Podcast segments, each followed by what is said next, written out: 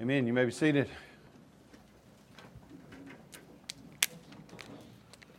Turn to Philippians four.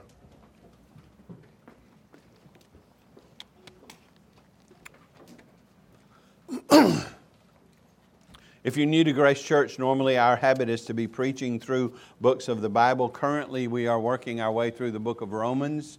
Uh, during the holidays, we took a break to, to, to think and, and consider the names and the titles of Christ as we worked up to Christmas.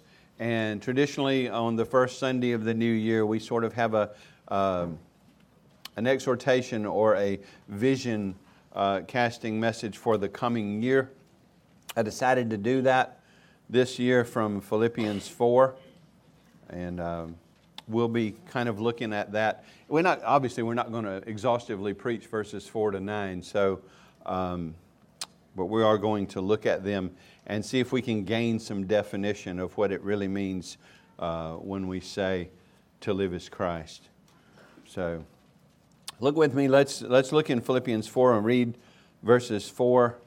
I mean, chapter four, verses one to nine, and then we'll look briefly at verses four to nine and uh, hopefully set the stage for the Lord's Supper.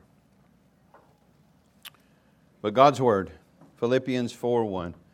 Therefore, my brothers or brethren, whom I love and long for, my joy, my crown, stand firm thus in the Lord, my beloved.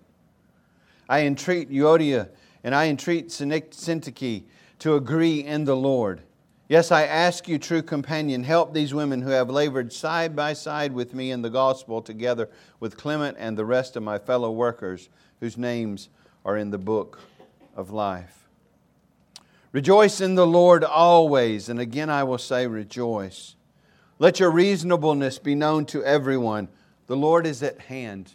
Do not be anxious about anything, but in everything, by prayer and supplication with thanksgiving, let your requests be made known to God.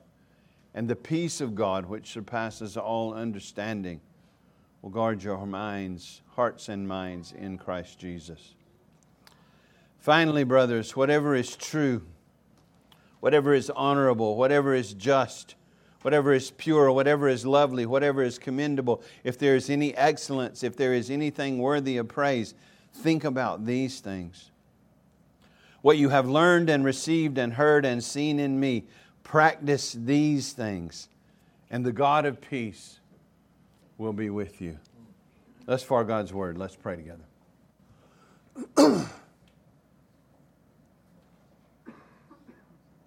Unless the Lord builds the house, they labor in vain who build it. Lord, our prayer this morning is that you would build the house, that you would bless your word, that you would take your word and apply it to our hearts and lives according to our individual situations and need, that you would work faith in us and repentance, be it initial faith and repentance and coming to faith in Christ or continuing and growing faith and repentance as devoted followers of Christ.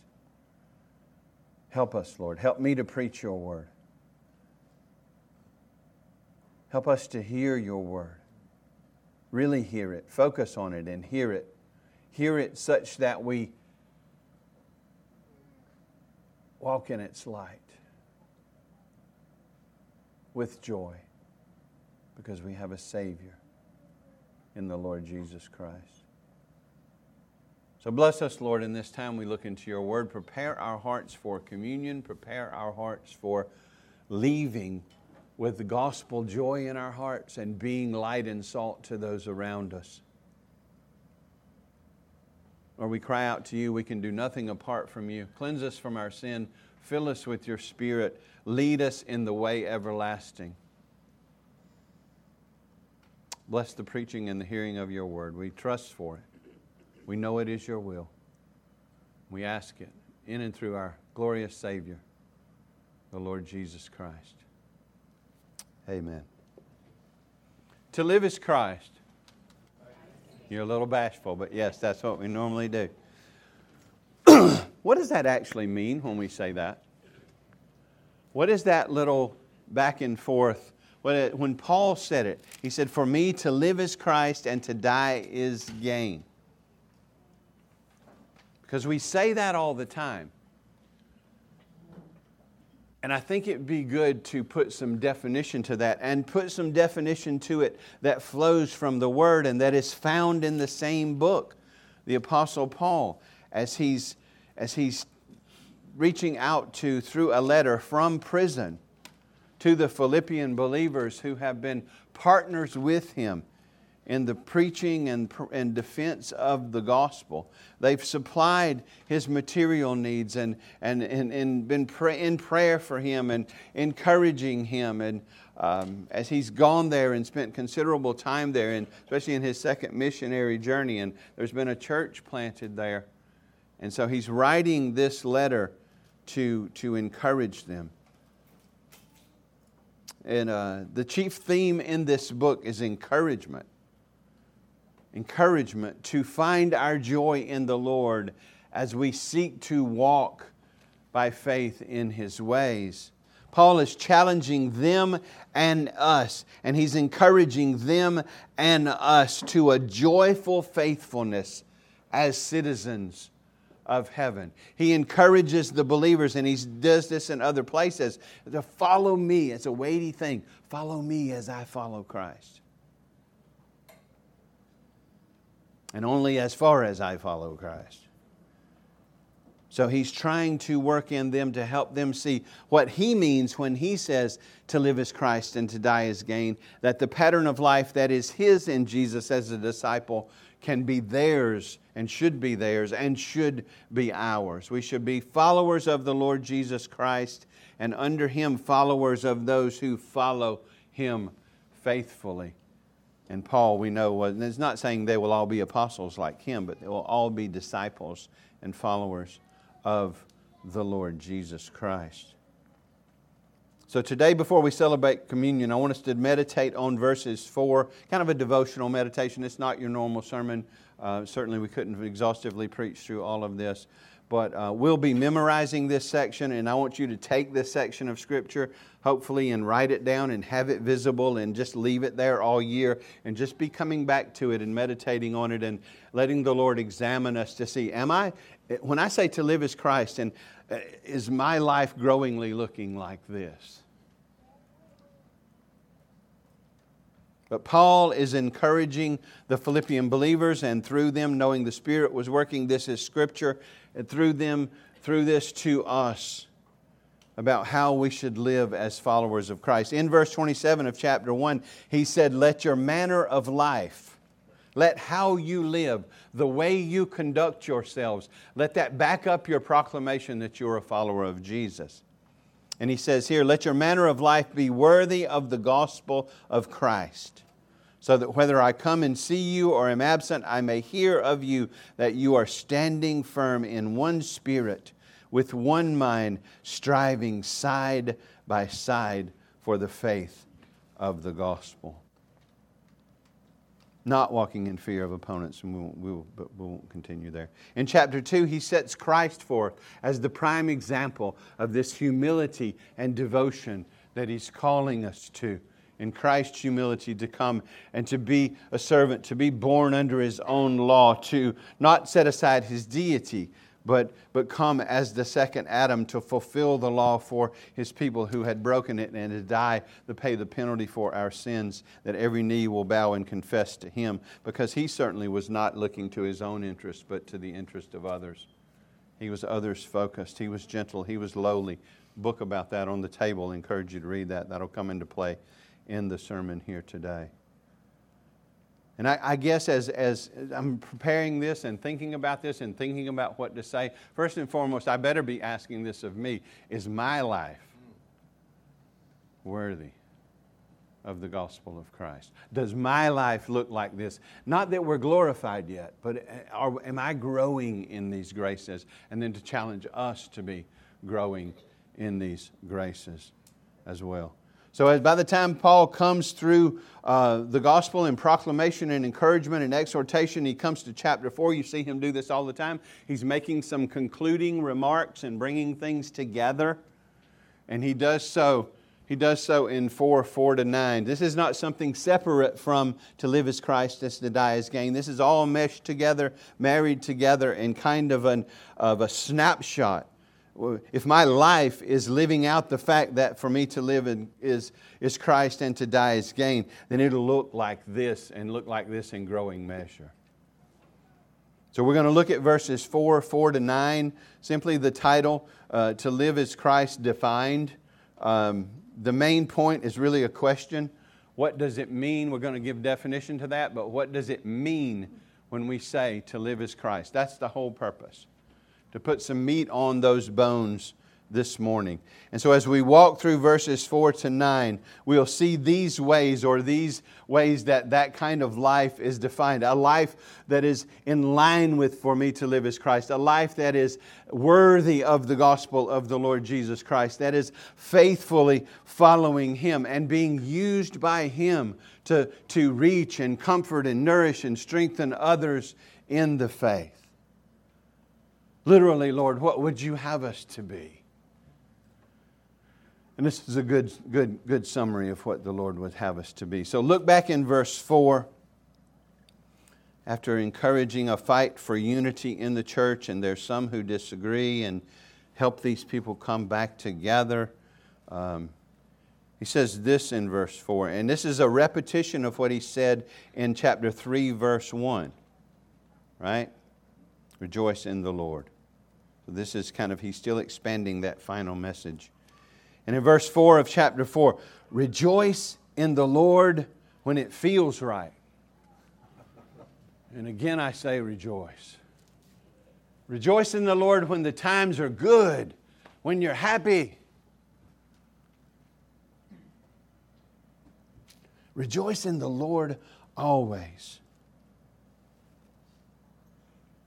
And anytime something is repeated, that's emphasis. And again, I say, rejoice. Rejoice in the Lord always. You think about something else Paul taught in, in Ephesians five twenty, I think. Give thanks for everything. That's kind of cross, that crosses our circuits, doesn't it? We think we're supposed to give thanks for the good stuff. But no, if we know He's sovereign and He's for us, He's at work through all of it. It might not all be fun, and a lot of it might hurt like crazy. But he's, He promises to be with us and for us and be at work through all of that to make us like Jesus. See, without the gospel, this is impossible. But He doesn't, and He doesn't, notice what He says. He doesn't just say, rejoice always. He doesn't just say, don't worry, be happy.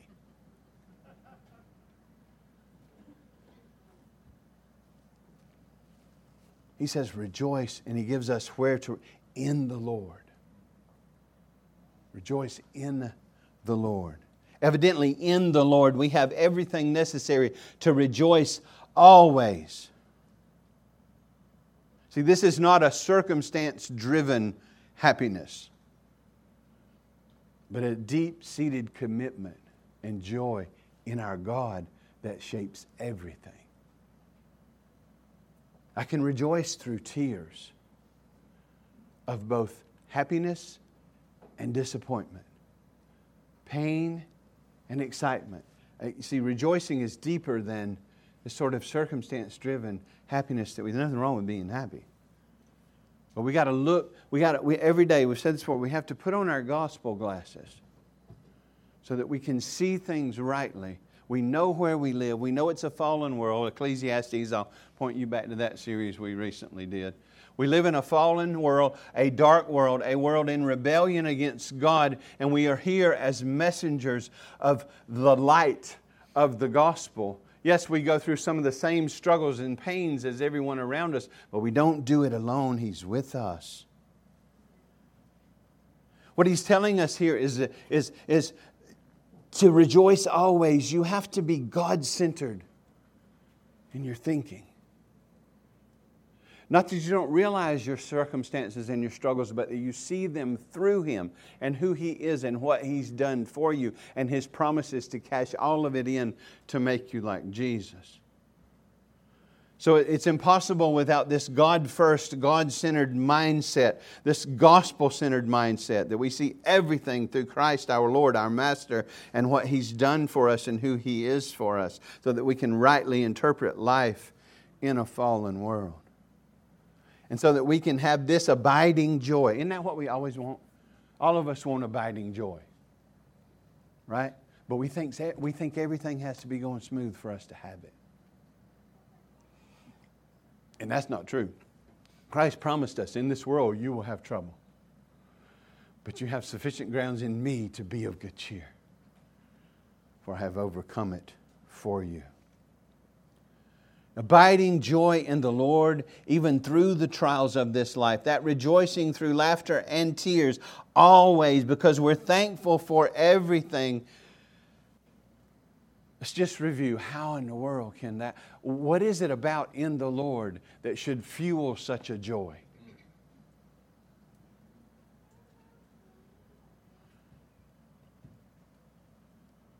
Look back in uh, three nine.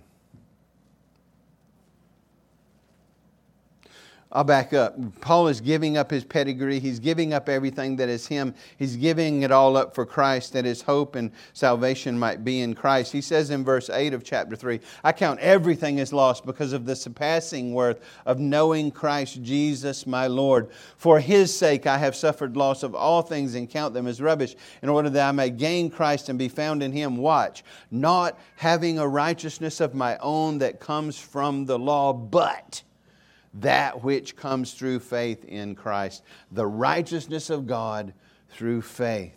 And it depends on faith.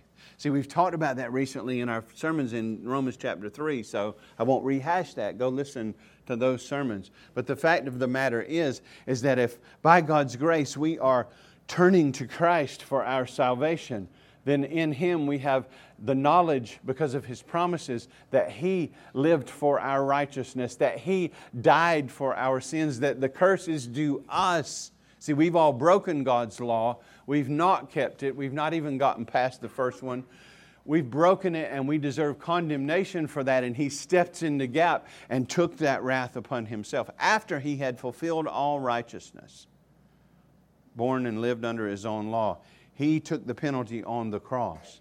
He died, Scripture says, He died for our sins according to the Scriptures. What do you mean? Old Testament Scriptures that pointed forward and predicted that. He's the fulfillment. He was buried and He was raised the third day according to the Scriptures. And salvation is found in receiving Him, trusting Him, resting in Him, not being good enough. If today you came here to, for this to be part of your being good enough to please God so He'll love you, you failed. Hopefully you came to rejoice in your Savior. Salvation is a free gift to those who will trust Him.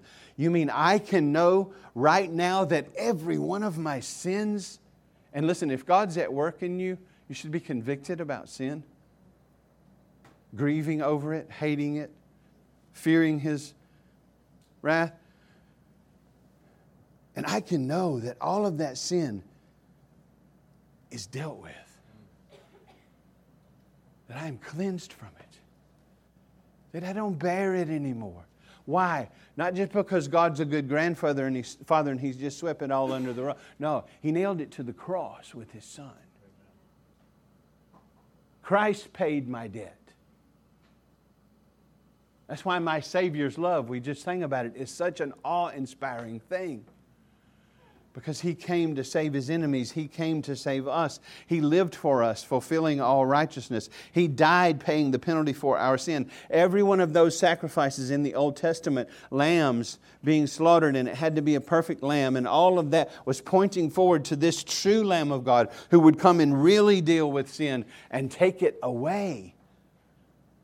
So that if you're trusting in Christ this morning, if you have turned and your hope is in Him, you're not seeking to go your own way and just have Him rubber stamp it, but you've been grieved about your sin and you've repented, you've turned and trusted in receiving Christ, and now you love Him and want to walk with Him, you can know that your sin is forgiven. Amen. Every sin. If He's forgiven one of them, He's forgiven all of them. You mean the worst thing, that thing that I can't forgive myself for? Stop that. You're not your authority. Yes, that thing. If He's forgiven you one, He's forgiven you all. You are a saint now, not a, not just a sinner. You are a sinner saved by grace, but God's Word calls you a saint. Why? Because you've been cleansed from your sin. And it's better than that. It's not just that our record before God in His judgment bar was wiped clean, so it's now a blank sheet of paper, but that Christ's righteousness, His record was credited to us. Now our record reads as His before God. If you're trusting in Jesus, you've been forgiven and cleansed for all of your sin. It's washed away. God, it, God is not judging you or looking at you through that record of failure. But your record now is one of righteousness because Christ's righteousness has been imputed, credited to you. On the cross, He said, "It is finished." To tell us die, paid in full. He's purchased a perfect righteousness for us. He's purchased a perfect forgiveness for us. He's purchased a new heart for us. He's purchased a new destiny for us, new heavens and new earth. This world is not our home. We are passing through.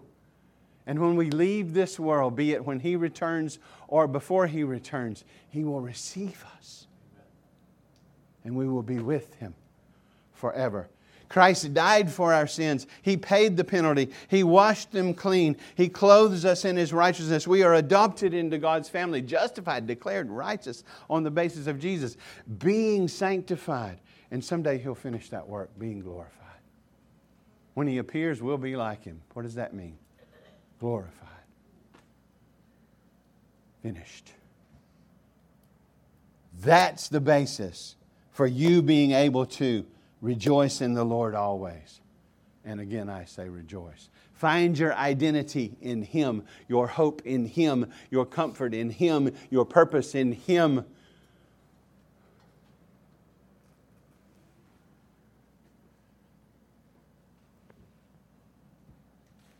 Kids, what's John three sixteen say? For God so loved the world, or this literally, in this way, in this manner. He loved the world.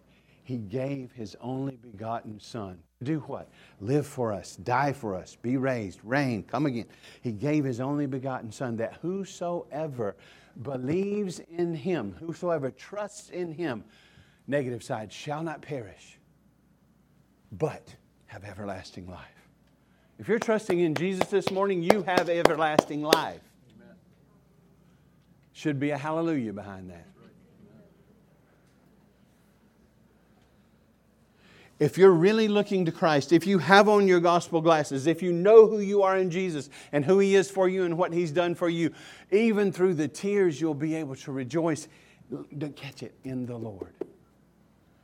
So the first thing He's mentioning and the thing I want you to take away, that a, the, to live is Christ. That yes, I'm trusting Him and I have forgiveness and all of that. It, life is defined by Him. All of, if I'm really living in light of to live is Christ, I will be living a life of rejoicing.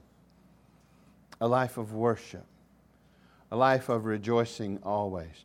Yes, individual worship, outside of the Lord's Day worship, and then joyful coming together. See, daily worship doesn't Take care, it doesn't scratch the need for gathering with God's people on the Lord's Day. It's His day. It's His worship. He calls us in. Make the sacrifice to be here. Don't teach your kids that it's less important than whatever else is going on. This is that when we gather to glorify our good and gracious God who has saved us, we rejoice in Him and He's at work in us powerfully. But the first characteristic of a life that is to live as Christ is it's a life of rejoicing. Secondly, I got to move on. Look at this. Rejoice in the Lord always. And again, I say rejoice. Verse five. Let your reasonableness be known to everyone. Now, the E S V takes that word and translates it reasonableness. And you know, I love the E S V. That's what we most of us use. It's, I think it's not the best translation of that word this morning. I think the New King James, the Net Bible, some of those get it better and get it right because they, they translate it as gentleness.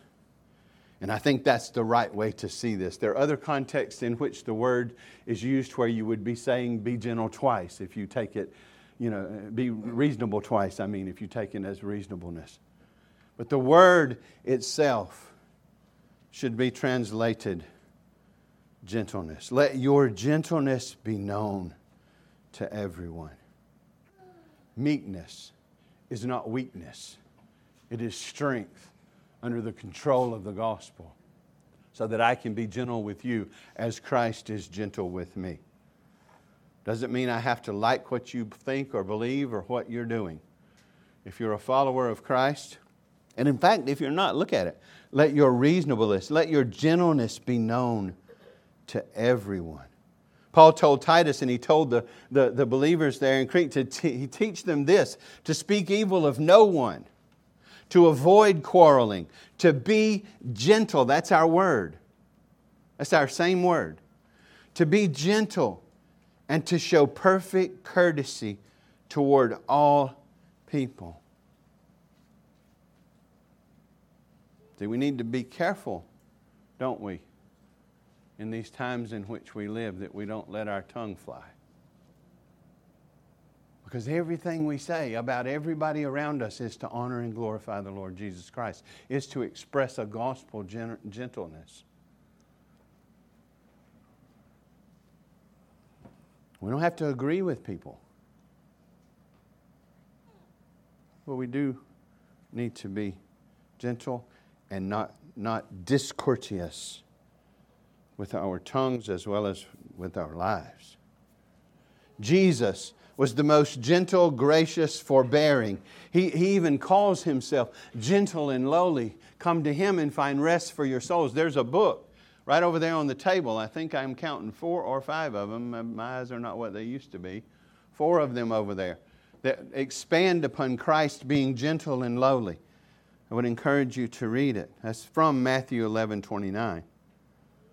He is gentle, gracious, forbearing, and we're to follow him in that. A, a smoking wick he won't quench, right? How gentle he is with his people. And the word here means being gracious and forbearing. And it's the kind of gentleness that flows from humility. Pride would cause us to not be gentle, to be gruff and rough and harsh. And you know, pride's not a good thing. One of the seven deadly sins, right?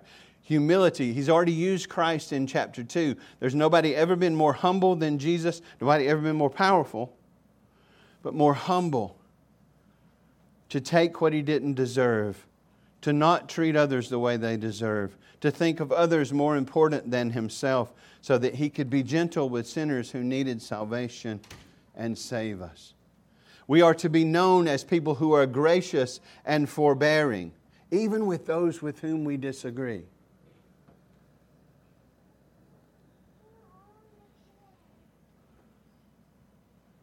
Be willing to take a blow for unity in Christ's church.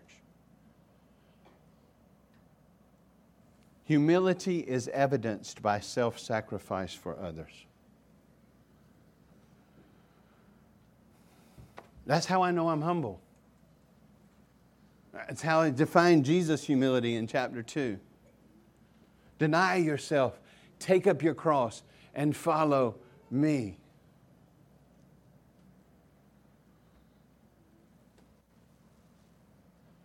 You should be known. I should be known. We should all be known as gentle. And if we're not gentle, we're not humble, but there's a place to go with that. We go in repentance to God. We ask forgiveness, ask him to help us be gentle. Paul says, let your gentleness be known by everyone. You're not quick to get your back up. You're merciful in thought, word, and deed. You're not unkind, not discourteous, not disputing, not grumbling, not gossiping. There, there's, there, there's a lot of things. Well, I'm struggling to try to make you understand how important this is. Gossip is not gentleness.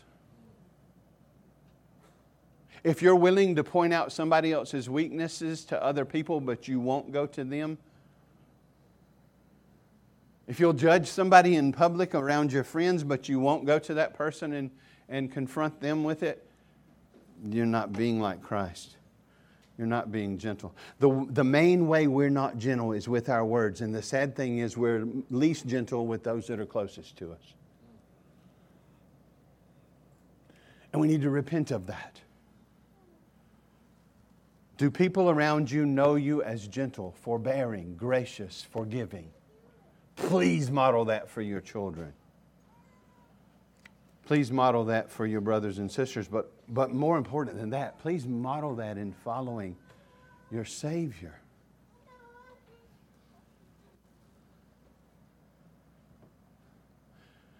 To be marked, be gentle is to be marked by patience and tenderness toward others, especially our brothers and sisters. Paul has fought this fight in Ephesians four. He says, I, I therefore, a prisoner of the Lord, look, he uses the word urge. We kind of make a, we have to make a, we have to do something. I urge you.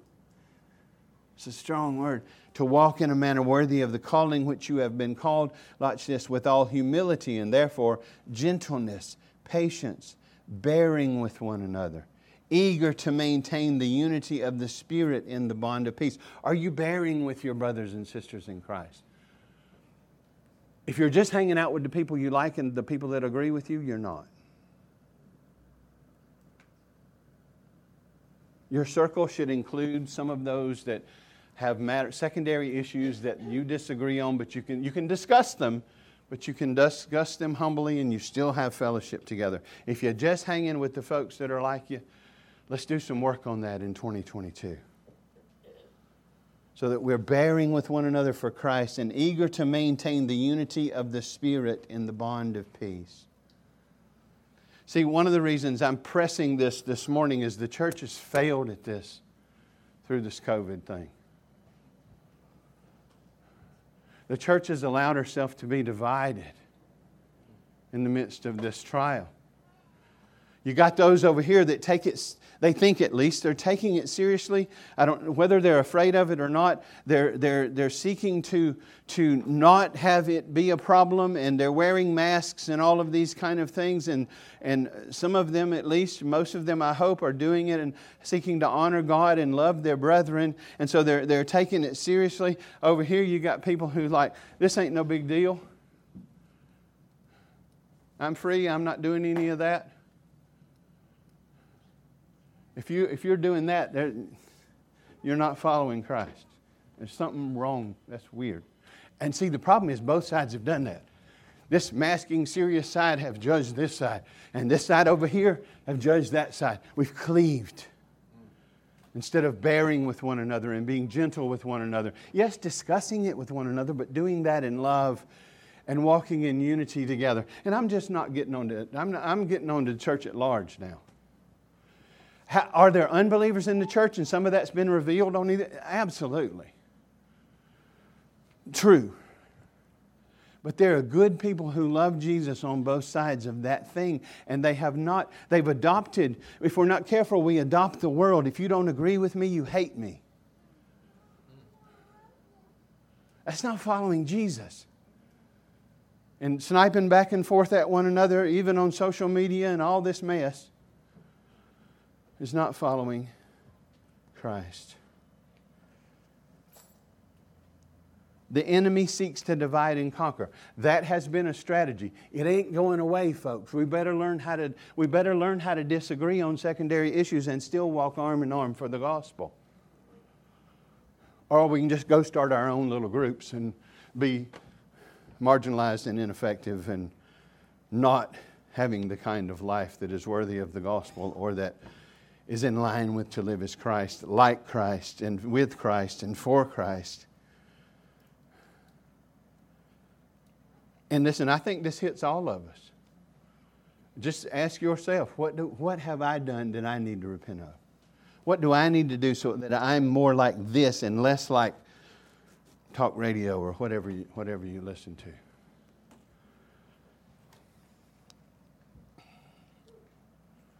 Are you treating your brothers and sisters the way Christ treats you? Are you gentle? Would those around you say you're gentle? That's some fuel for meditation. I have to move on. Next, look in verse, verse five. Second part. Look at this encouragement first. And I guess you could see this as warning, but I think it's mostly encouragement. The Lord is at hand. What does that at hand mean? It means the Lord is near. The Lord is near. He's for us. He's not just far off somewhere. He's right here with us, to the extent that he could tell Paul, why are you persecuting me, when he was persecuting his people? The Lord is near. And what's our? What, what, why did he say that? Now look what else he says. Do not be anxious about anything. The Lord is at hand. He's with us and for us. He died for us. He's making all things work for us, making us new, and we'll join Him in the new heavens and the new earth where everything will be new. He's coming again to receive us, and He's a sovereign Lord. He's a sovereign Lord who is with us. If you struggle with anxiety and fear, theology is your answer. Knowing who your God is, we'll speak more about that in a bit. But but he says the Lord is with us. The Lord is at hand. The Lord is near. And on the basis of that, he says, do not be anxious about anything.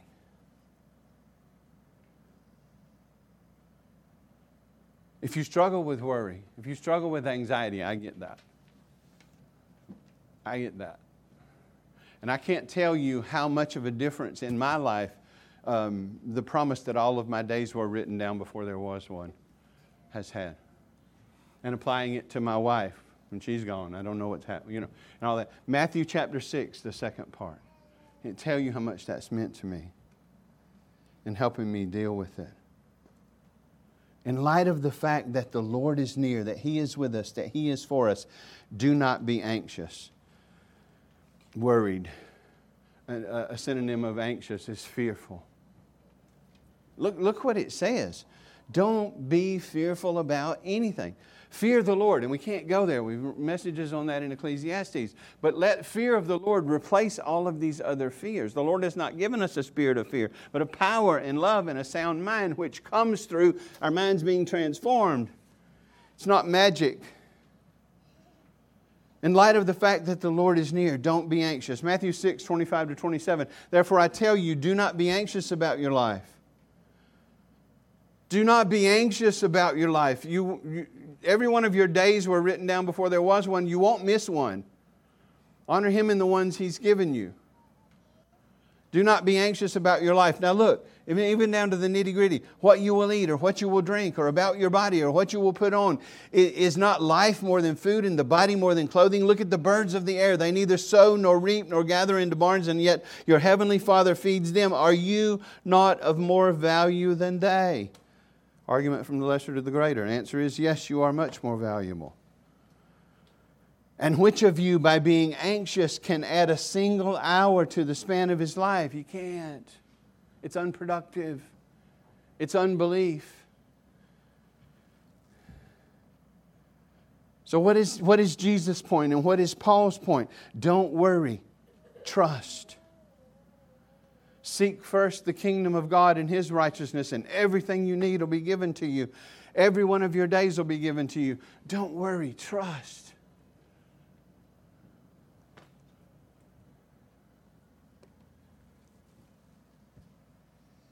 Be bold. Flip it around. Be bold in Jesus and for Jesus, but gently bold. Meekly bold. Like Christ bold. A boldness that will feed unity in the church, not disunity. A gentleness, same thing. He said, the Lord is near.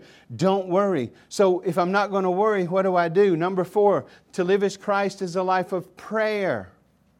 So we've, we've got here to live as Christ is a life of worship, a life of gentleness, a life of confidence or boldness. And now it's a life of prayer. Look what he says. Do not be anxious about anything, but in everything by prayer and supplication with thanksgiving, let your request be known to God. What did Peter say? Cast your cares on the Lord. Why? Because He cares for you. How do I know the Lord cares for me? Okay, I start looking at my circumstances. Stop. Look to the cross. That's how you know. He promised you this was going to be a mess. Look to the cross. Confident prayer. Now notice I said confident prayer. is the antidote to worry, fear, and anxiety. Confident prayer is prayer that is shaped by the Word of God, by who God is told to me in the Word of God, by what He's promised to me in the Word of God. There's something I'm clinging to when I pray.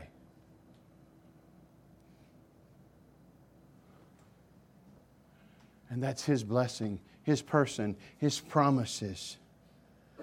Confident prayer. See, here's what we do with this verse. We, we parachute in from thirty thousand feet and we land right on, do not be anxious about anything but pray. And so we say, okay, Lord, I'm anxious. Help me not be anxious. And then we look inside and go, well, that didn't work. It ain't supposed to. That's not how it works.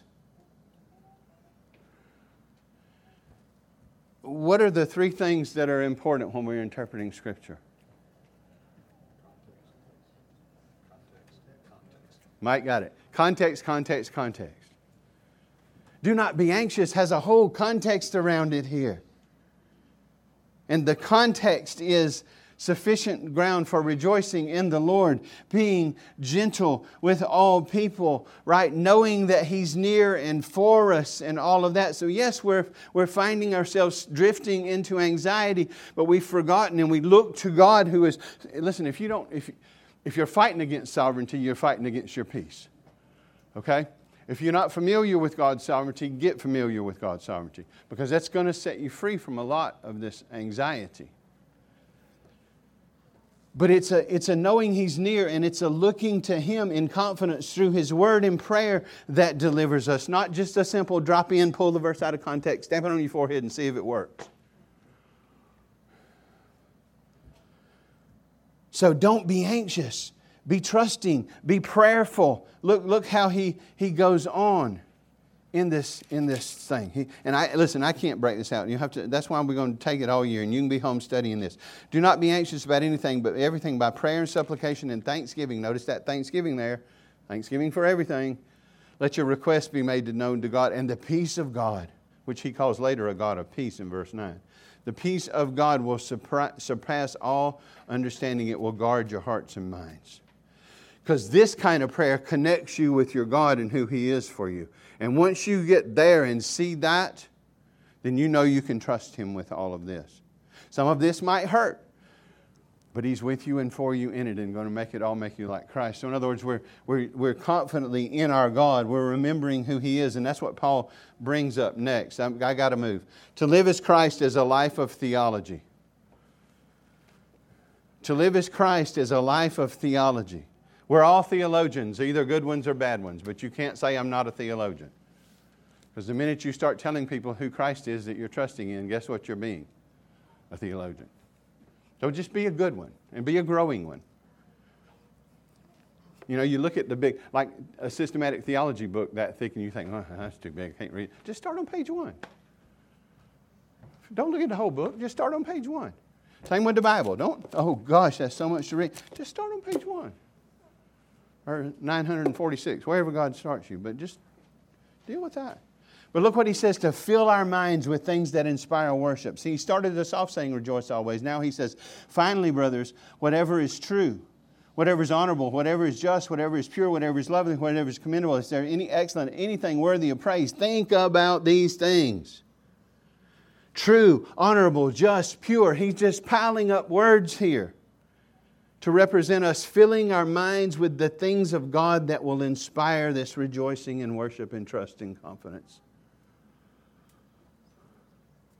Father, Son, and Holy Spirit revealed in the Word, true, honorable, just, pure, lovely, commendable, excellent, worthy of praise.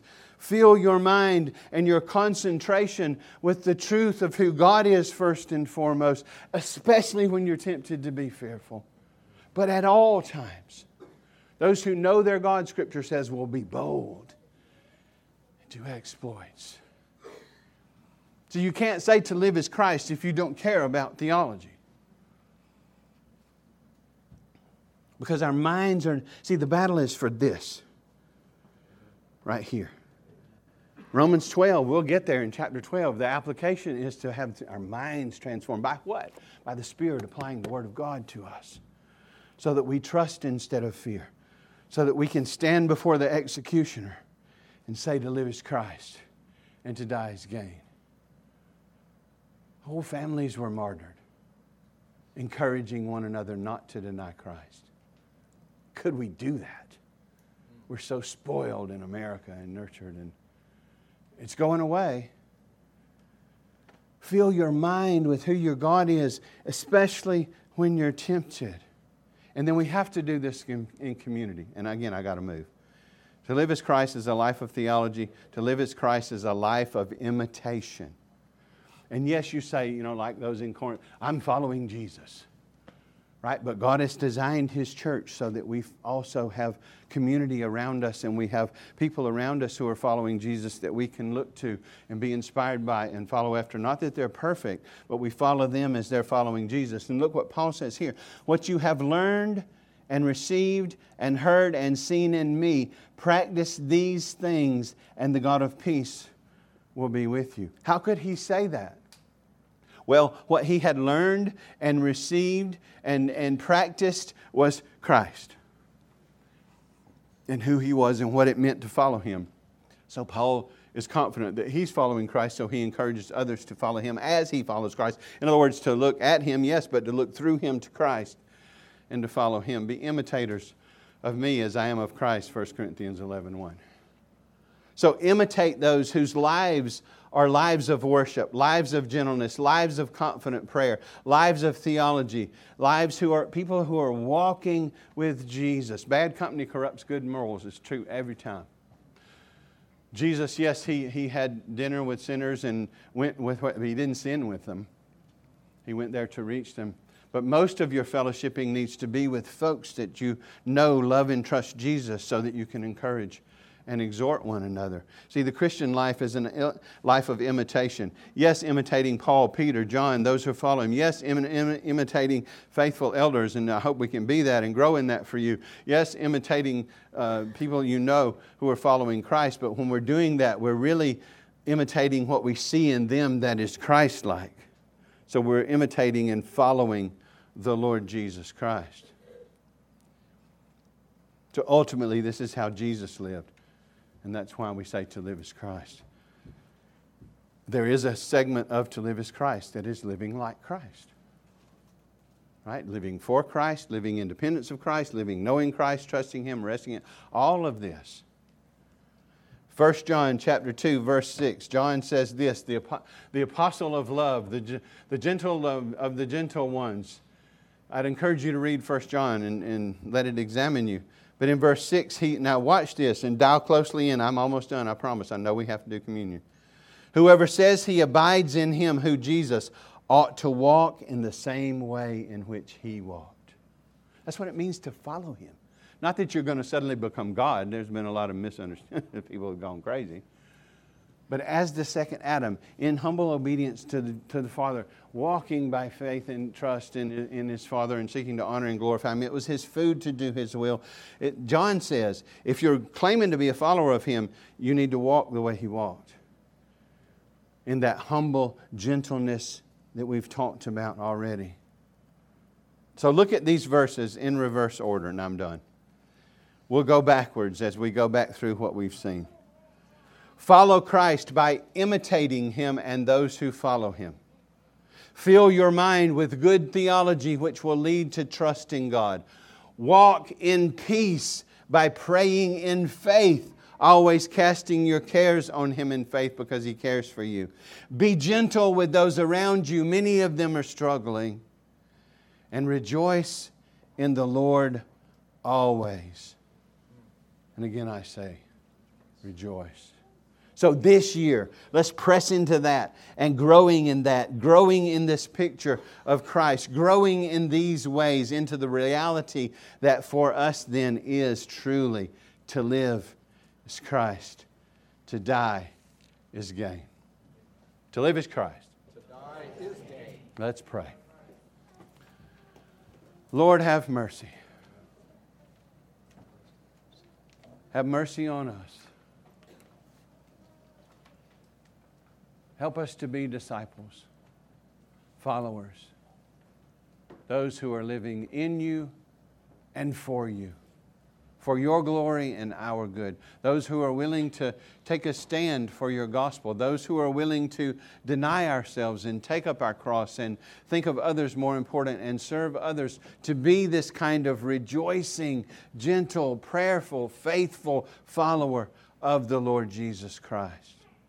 And Lord, when we look at texts like this, if we're spiritually healthy, we look at texts like this and we, and we say to you, I fall so far short of this. Forgive me. Have mercy on me. Cleanse me. Make me like my Savior. Make me like this. Lord, I thank you for your promises that if we confess our sins, you're faithful and just to forgive us and cleanse us from all unrighteousness. That you promise us that you are working out all things for your glory and our good. That you use all things to conform us into the image of Christ. First comes conviction and then confirmation into the image of Jesus. And I know it's a daily process. But Lord, I pray this morning that you'd have mercy on us, that we would be those who rejoice in you always, that we would be gentle as you have called us to be, that we would trust you and know that you're at hand, that we would not be anxious, but prayerful and trusting as we walk through the difficulties of this life, that we would know you in a deep and growing way, and be serious, serious about following Jesus and having those around us who are following Jesus, that we might imitate their example. Bless us and grow us. Thank you, Father, though, that there's forgiveness for how we fall short. That we have a Savior who's taken our condemnation. That we have a Savior that didn't just come and live for us, but died and paid the penalty for our sins that we might be forgiven. So prepare our hearts for your supper. Grow us in grace. Fortify our faith through your means of grace, the Lord's Supper being one of them.